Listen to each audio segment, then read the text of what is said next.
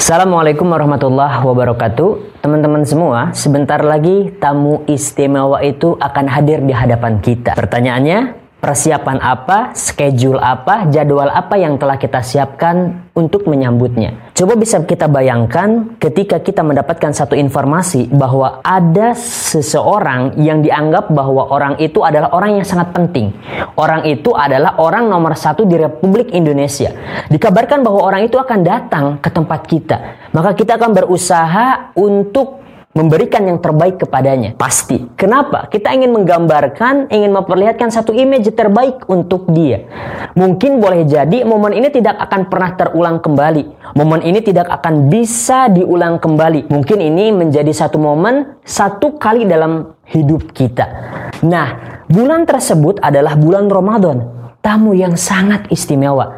Walaupun hari-hari ini kita mungkin sudah gagal fokus, kita mungkin sudah tidak bisa totalitas untuk mempersiapkan. Tapi berusahalah untuk menjadikan persiapan terbaik untuk menyambutnya. Kalau kita sadari bahwa dinanti atau tidak dinanti, maka dia akan tetap hadir di hadapan kita. Maka paksakan diri kita untuk bisa menyambut tamu tersebut. Ada beberapa bekal yang mungkin bisa kita persiapkan. Di antaranya adalah yang pertama, kita harus tahu ilmunya dulu.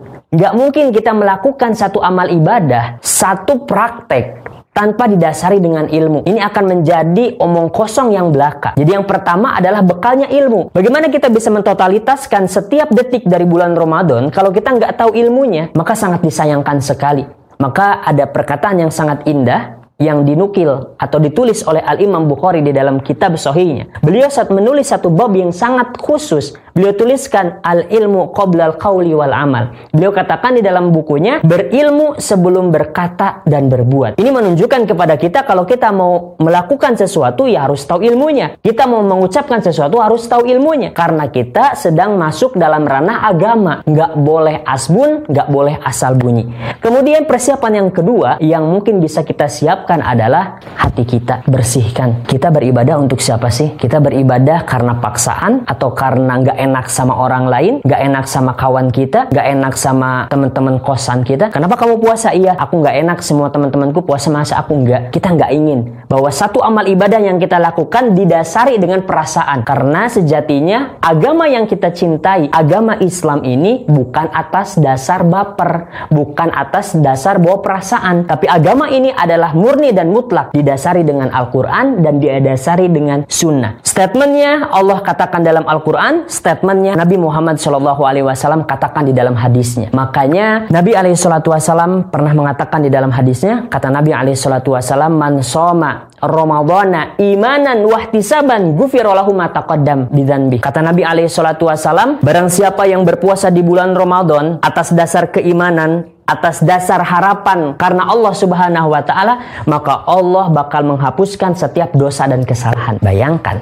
dasarnya adalah iman percaya sama Allah dan yang kedua adalah mesti ikhlas.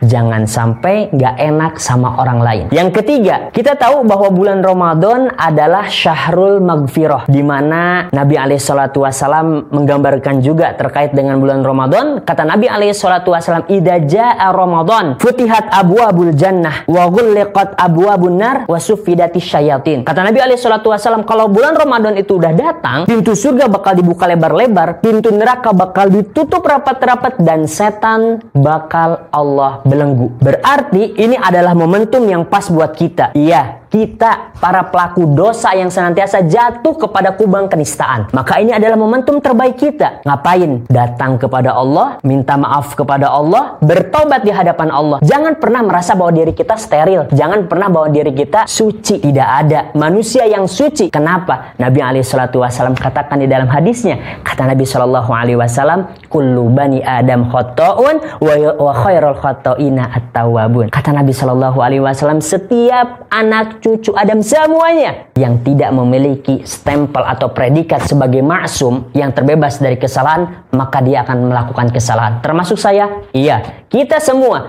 Tapi tidak cukup sampai di situ. Kata Nabi alaihi salatu wasallam wa khairul khotoina at-tawabun Dan sebaik-baik yang pernah melakukan kesalahan, pernah jatuh kepada kenistaan, dia kembali menangis di hadapan Allah. Ngapain? Meminta ampunan di hadapan Allah Subhanahu wa taala. Jangan sampai kita menjadi manusia yang rugi. Kenapa? Kita masuk kepada bulan Ramadan membawa setumpuk dosa, kemudian kita keluar dari bulan Ramadan dengan tumpukan dosa yang sama. Maka sungguh merugi. Dikatakan sebagai syahrul maghfirah, bulan ampunan, mestinya kita semua kembali kepada dari nol.